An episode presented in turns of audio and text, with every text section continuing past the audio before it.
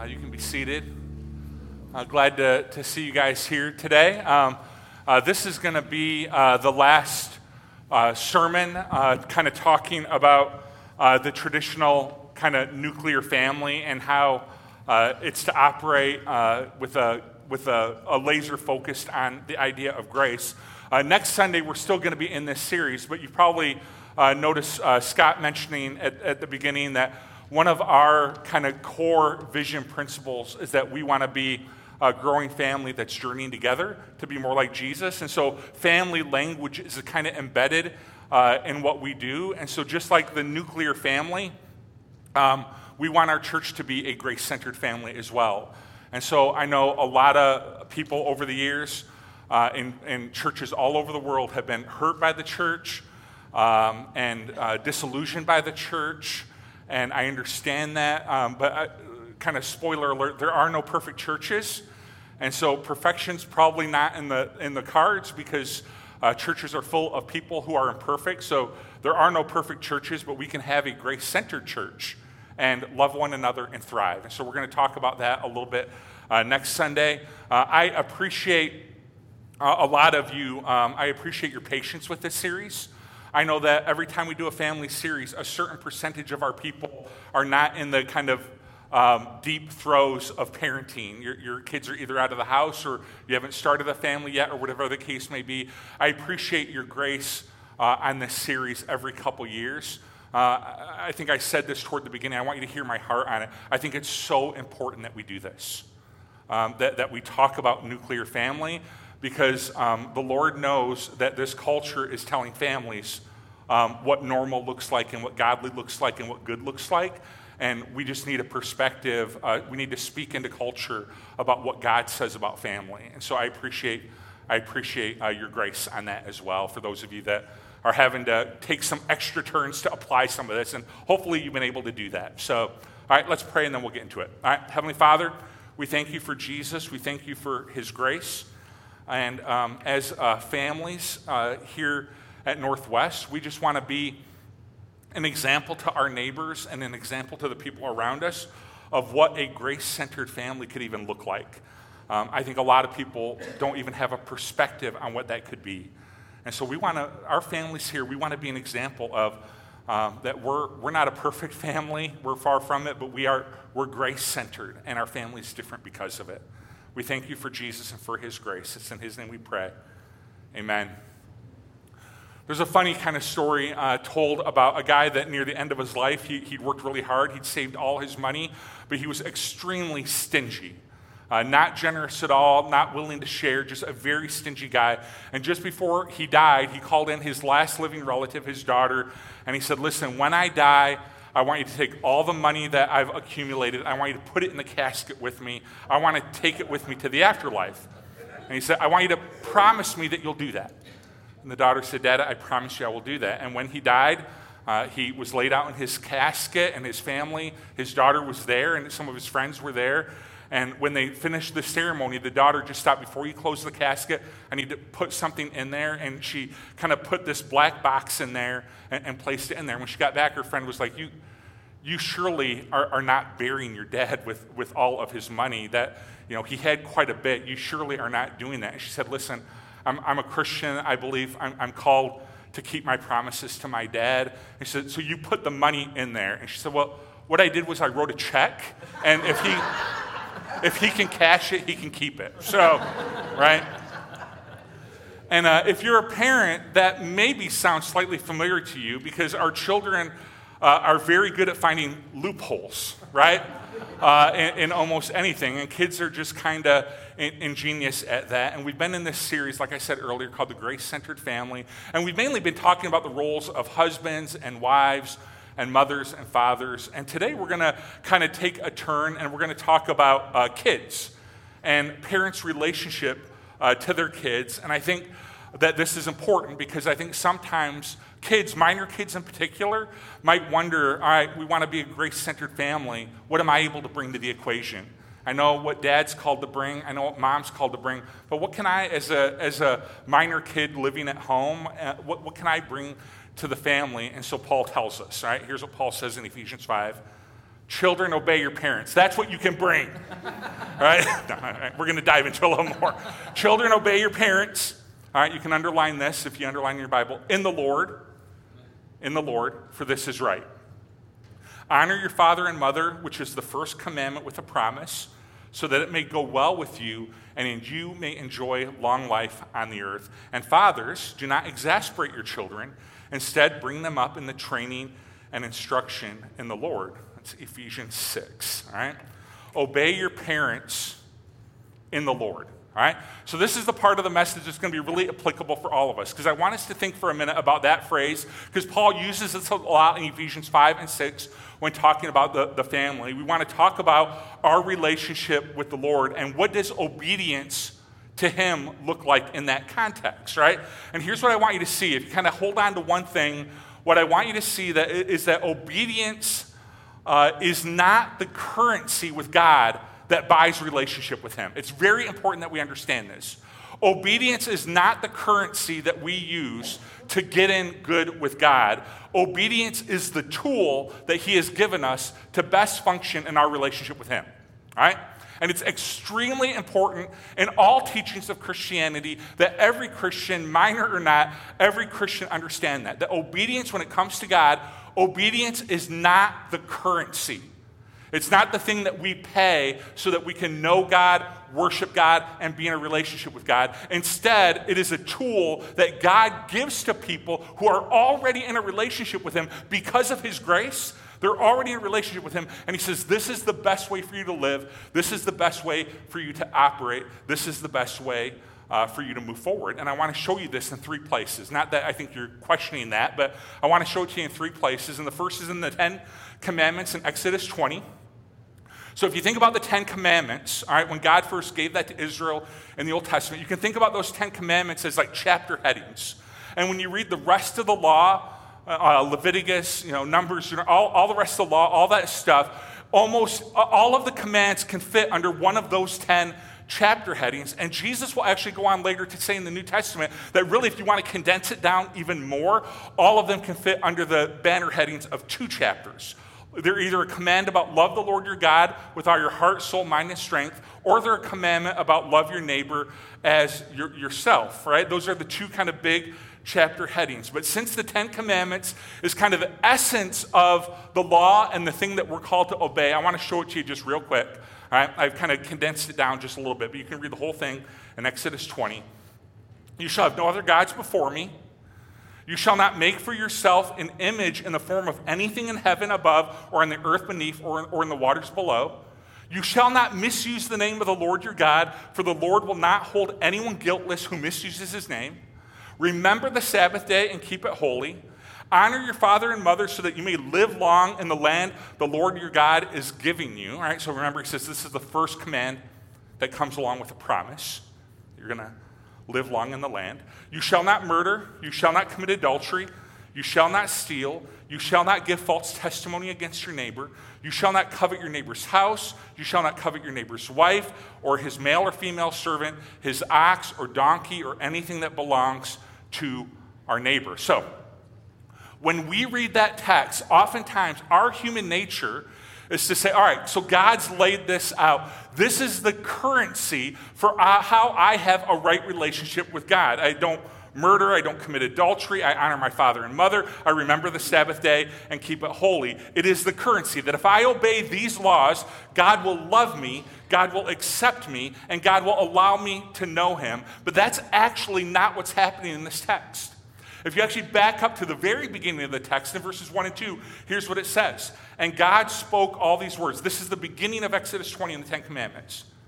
I am the Lord your God. I'm the Lord your God who brought you out of Egypt, out of the land of slavery. So look at what God says. He says, I've already established a relationship with you. I saved you. I redeemed you. I brought you out of Egypt so that you could be my people and I could be your God. The Ten Commandments are not the currency. They're already in a relationship with God because of His great grace. So the Ten Commandments are not the currency, the Ten Commandments are a gift to His people.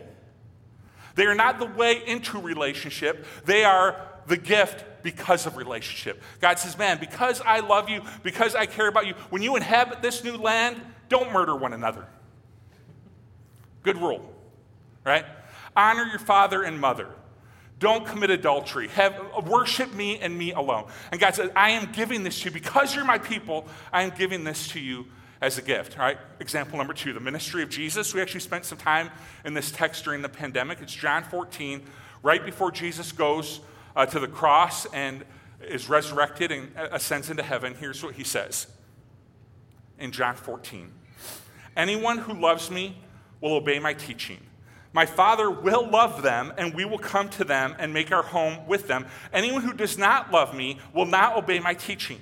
These words you hear are not my own. They belong to the Father who sent me. All this I have spoken while still with you. But the advocate, the Holy Spirit, whom the Father will send in my name, will teach you all things and will remind you of everything I have said to you. Peace I leave with you, my peace I give to you. I do not give as the world gives. Do not let your hearts be troubled and do not be afraid. So he says, obedience flows from a relationship of love. As a matter of fact, when you study the parenting books on discipline, and I've read a whole bunch of them, one of the things that I discovered in, in reading these books is that discipline of your children will never work until your child knows for certain that you love them unconditionally. Because things like obedience and consequences for wrongdoing and punitive measures, the only chance they have of working is when your child knows they are unconditionally loved because obedience, the only real chance it has, obedience flows from a relationship of love. So I know you're going to have a hard time believing this, but I was a bit of a difficult child, right? And I remember on one occasion, my mom and I had gotten into it, right? We were, we were having an argument and she was trying to discipline me and she was trying to hold me accountable. On one occasion, I ran away from her, right? I ran out the house and away from her. And we lived in the country. It wasn't like a huge deal, but you're not supposed to do that. And so the last thing I heard her yell as I ran out of the house was, I'm telling your father when he gets home. My mom said that a lot. And to be totally honest with you, by the time my dad got home, a lot of times uh, she did not do that. On this occasion, she did. All right? And uh, I remember my dad, um, my dad was a great dad, but he, did ha- he had a bit of a temper. Um, and uh, we had a mostly holy fear of my dad, right? yeah. Yeah, you know, I, I'm like, you know, I joke around with my wife sometimes. Like when my dad was taking a nap, it was, all right, kids out of the house. You know, you know, your father's taking a nap. We want total, total quiet. I'll be taking a nap at my house, and all of a sudden, like someone's pounding on me. I need orange juice, right? Like, my dad would have murdered me, right? Have I done something wrong? You know, but anyway, that's therapy. All right, so, um, and so he, he got this report when he got home. And what I'll always remember about it is on this particular occasion, he didn't lose his temper. Uh, he wasn't angry, but he did come and talk to me. And like I said, he wasn't angry, he was composed, he was measured. It was terrifying, right? And he just kind of sat me down. He said, Listen, I can't have you treating your mom this way. This is not going to work. I can't have you doing this. And then he levied the consequences, but it was so effective because it was just done in this very kind of calm. I'm like, is he? Is this what people do right before they murder someone? Like, is he? Is he going to murder me right now? You know, he was calm and measured. Like, we can't have this. And I'm like, no, no, I, I, agree. We can't have this. Yell, please yell, right? And, and he taught a really valuable lesson. I think that sometimes what happens, at least in my family is that we get really mad at the disobedience and we angry and we try to leverage it in a fearful way.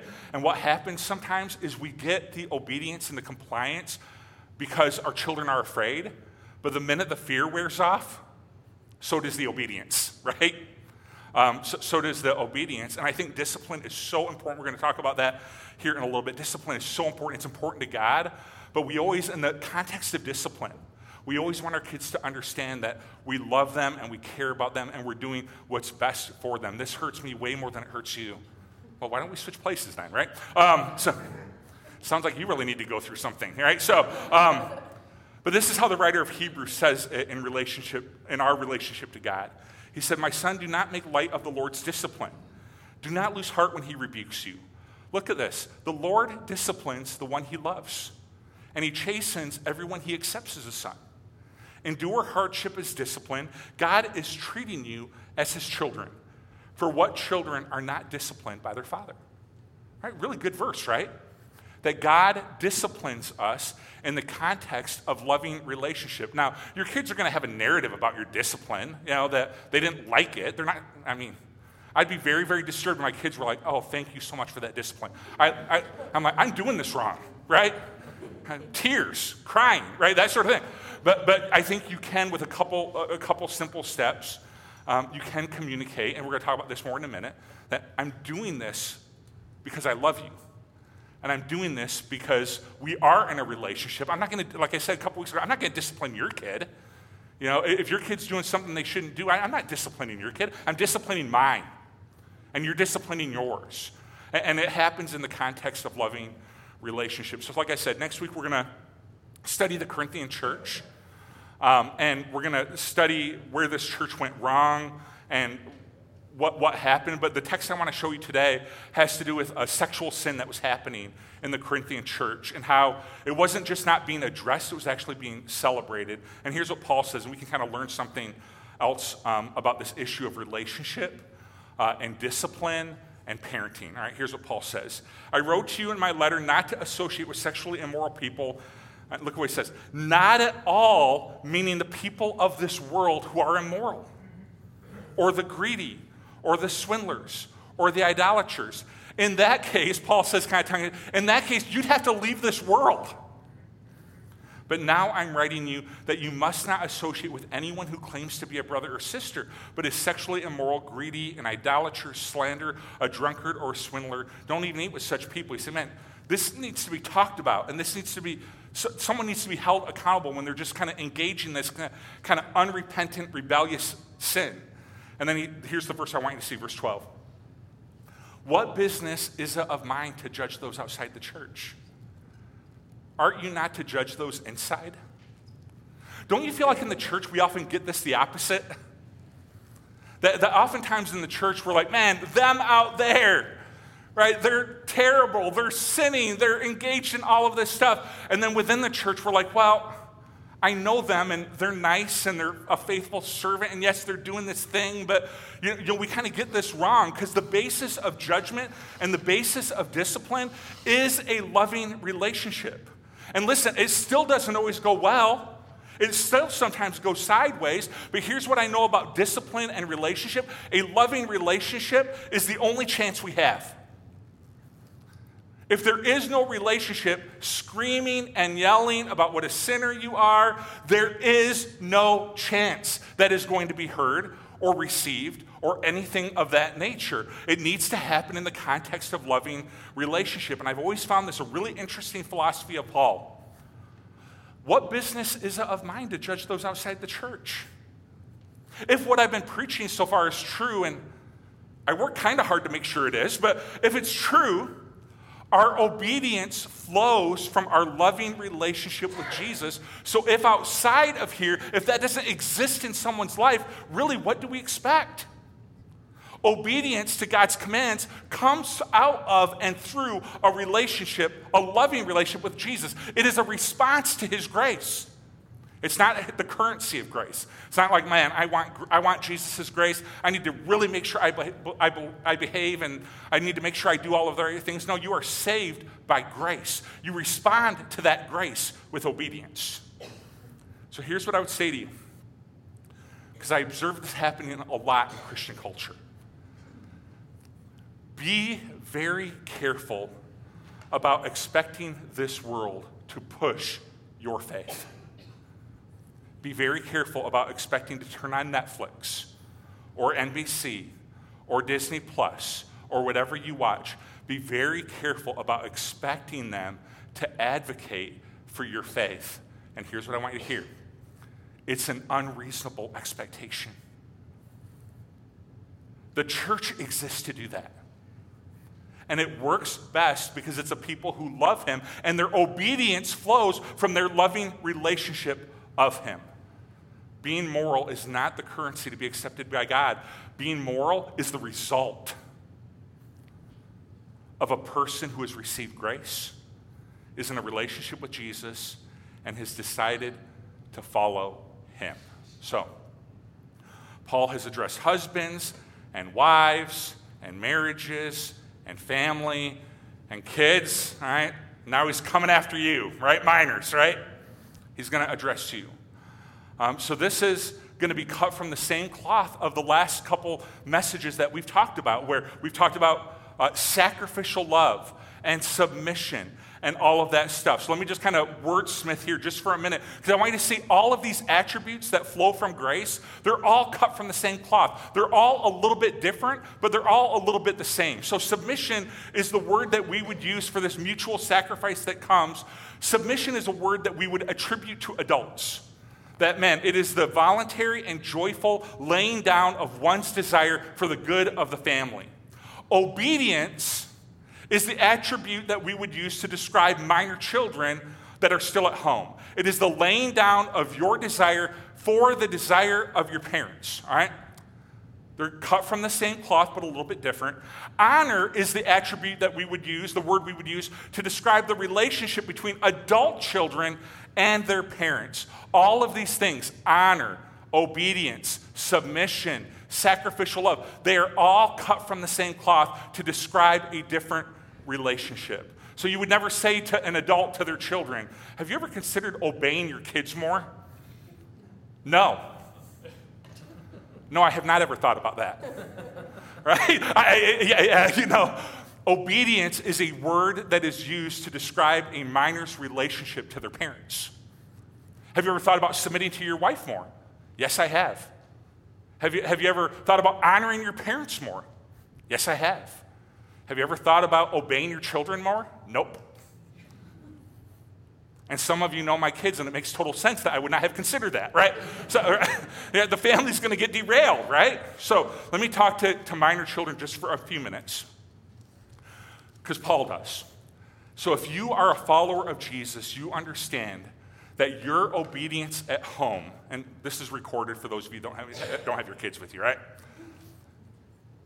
Your obedience at home is a response to grace.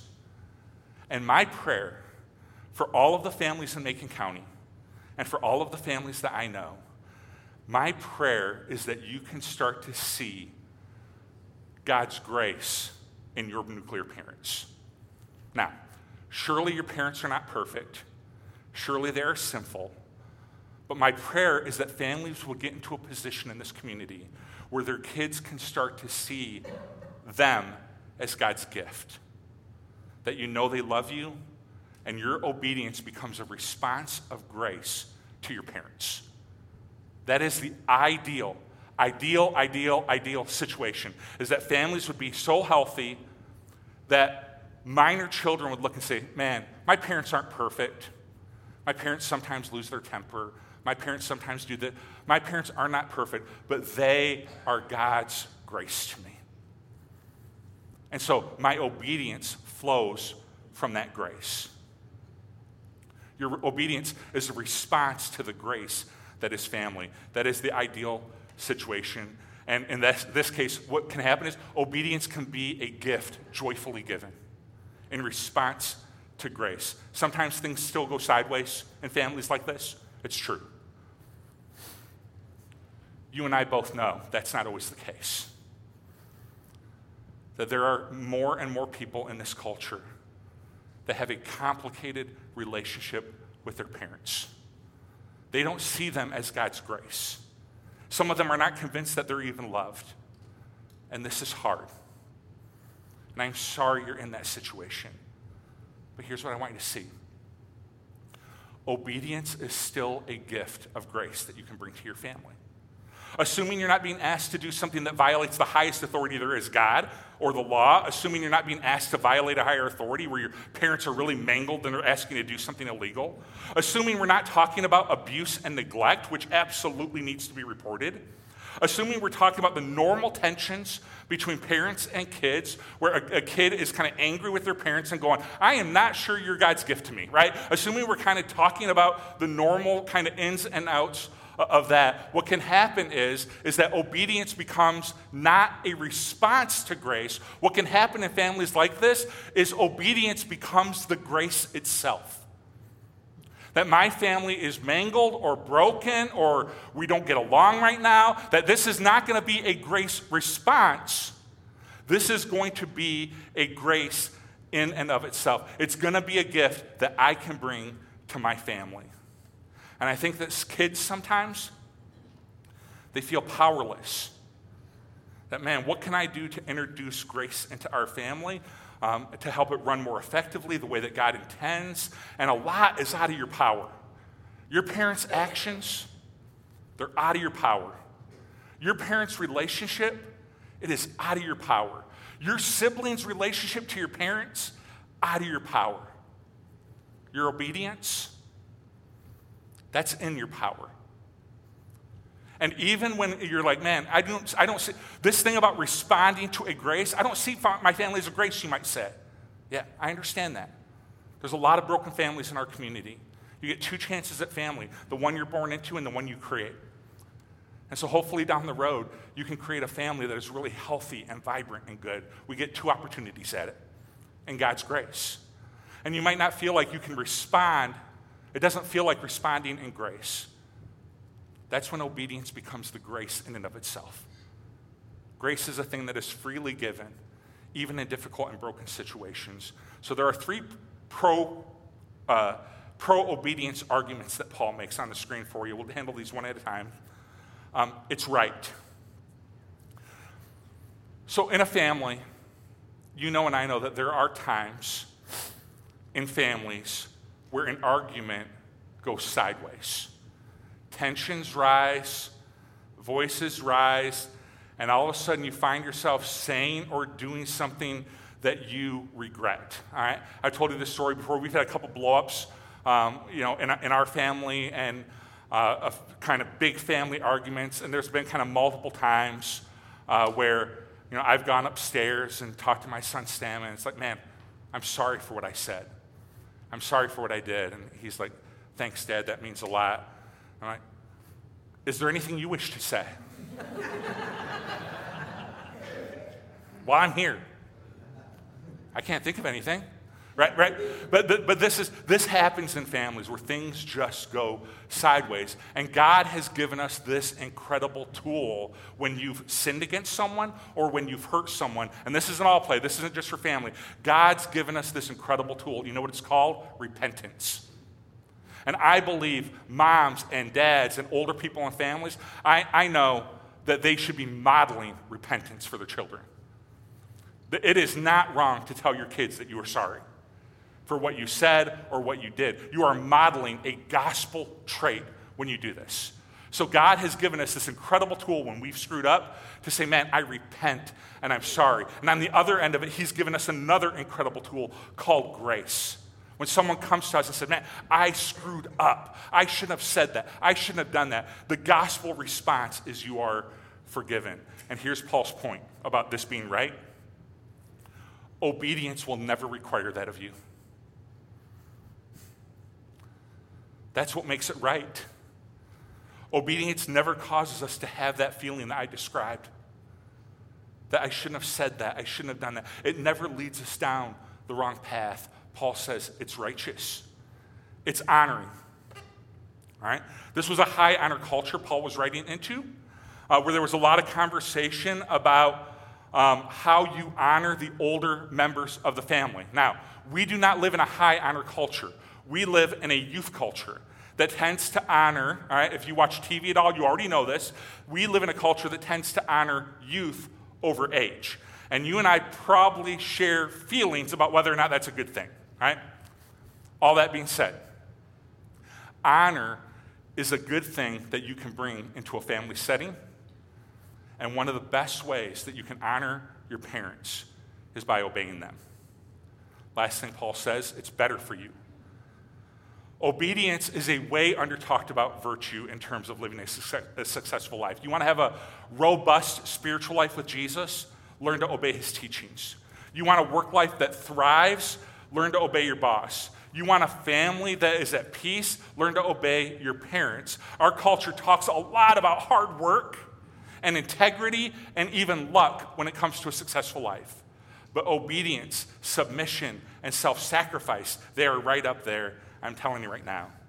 So that's what he says to minor kids. We're done. You can pause the video. All right, parents.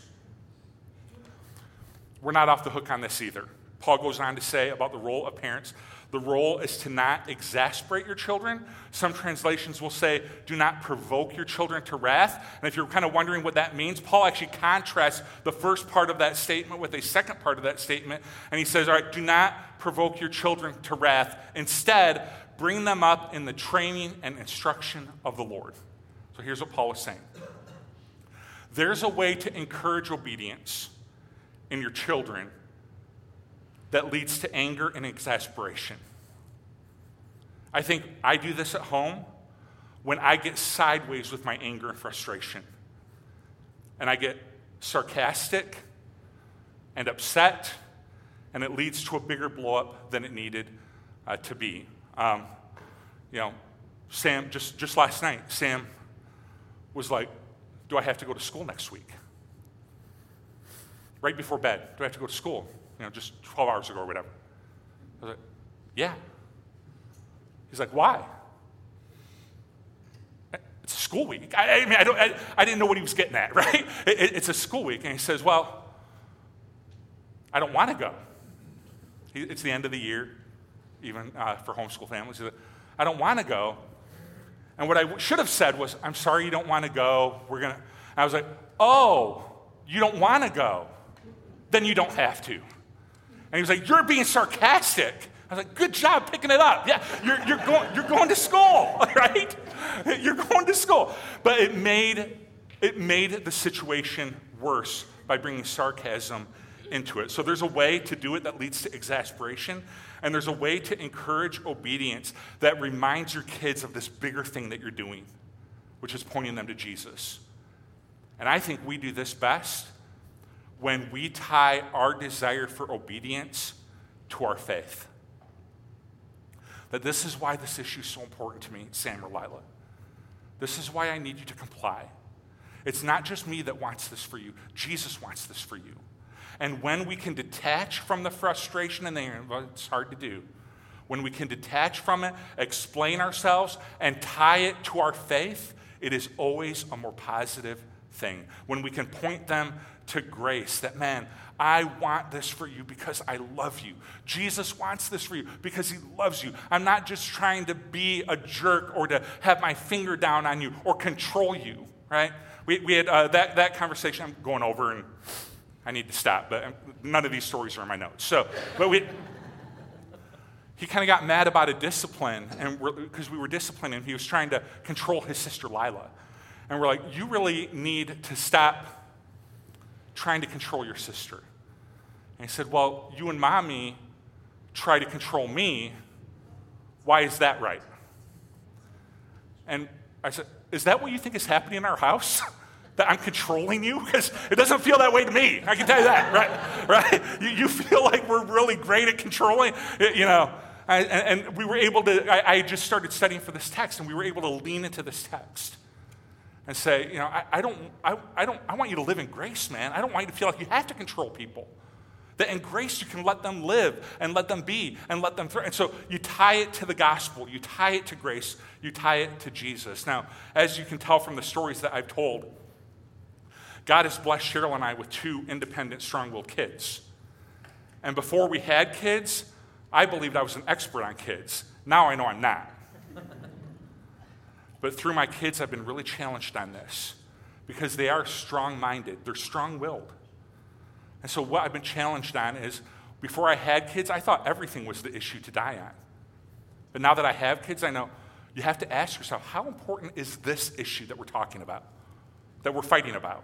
How critical is this thing? Are we just going to fight all day, every day over everything? Or are there some things that we can let go and let grace rule the day so that we can focus on the really important things that we have in mind for you, which is pointing them to Jesus? And it's tough to figure out, but it's worth it. And this is really the most important question a grace centered family can ask. Because of Jesus, Here's the most important question as we kind of wrap up the nuclear family side of it. We'll talk about the church next week, but as a grace centered family, here's the most important question What can I bring to the grace table? Can I bring sacrificial love? Can I bring mutual submission? Can I bring obedience? Can I bring service? What is it I can bring out of a, out of a, a, a reflection on what Christ has done for me? What is the thing I can bring to the grace table for my family? And parents, we want to lead with grace and love, even in and especially in discipline. At the end of the day, are kids happy about the discipline? They absolutely are not happy about the discipline. But if we can articulate that we love them, it goes a long way. And kids, we want to respond with grace through obedience. And, when you kind of view your family, um, when you view your kind of nuclear family that you're kind of doing life with right now, when you view them through, man, they are God's gift to me, I think obedience just kind of flows from that. But even if that's not the exact situation, I think it can still be a grace response. I think it becomes a grace in and of itself that, man, I don't think that my family necessarily deserves this or they haven't really expressed grace in a healthy way, but this is a thing I can bring, assuming all the caveats I said earlier. This is a thing I can bring to help make my family healthy. Let me pray. Heavenly Father, we thank you for Jesus, and we thank you uh, for grace. And obedience is not a currency that we use to get right with you. Obedience isn't that. Obedience is a response to your grace because you made us right through your son Jesus. And so I want to pray right now for our families, uh, people that are in the kind of trenches right now of parenting. I want to pray that you would give us a wisdom and a grace uh, to know how to discipline, to know what to discipline, um, and, and that you would right now remind us of your grace and that your power is made perfect in our weakness. I want to pray for our families. I want to pray for our kids that are in a tough season of life the last couple years with COVID, that are trying to figure out life and family and all of that, that you would show them the ways that they can bring grace to their families. Sometimes, as minor kids, we feel powerless in our family to bring about any change at all. Um, but you've shown us a not an insignificant thing that we can do through obedience to strengthen and help our family. Um, and as we reflect on communion right now, I just want to pray that we would be overwhelmed by your grace and that that grace would cause us to ask really important questions about what we can bring to our relationships and what we can bring to our family. It's in the name of Jesus we pray. Amen. We're going to remember and celebrate the Lord's Supper right now, and the servers are going to pass it, and you can just kind of hold on to that for a few minutes um, and reflect on His grace. A lot flows from understanding His grace. Reflect on His grace, and then I'll come back up here in a few minutes and we'll receive it all together. His body given for you, His blood poured out. My prayer for us is that we wouldn't just receive it for ourselves, but that we would show it to others. And that every relationship that we have would be affected, maybe most especially our families. So I'll be praying for you as we go into the week ahead. Uh, next Sunday, we'll, we'll talk about this relationship that we have in this room and how being a grace centered family can change everything. Go ahead and stand, and uh, we're going to continue to sing together.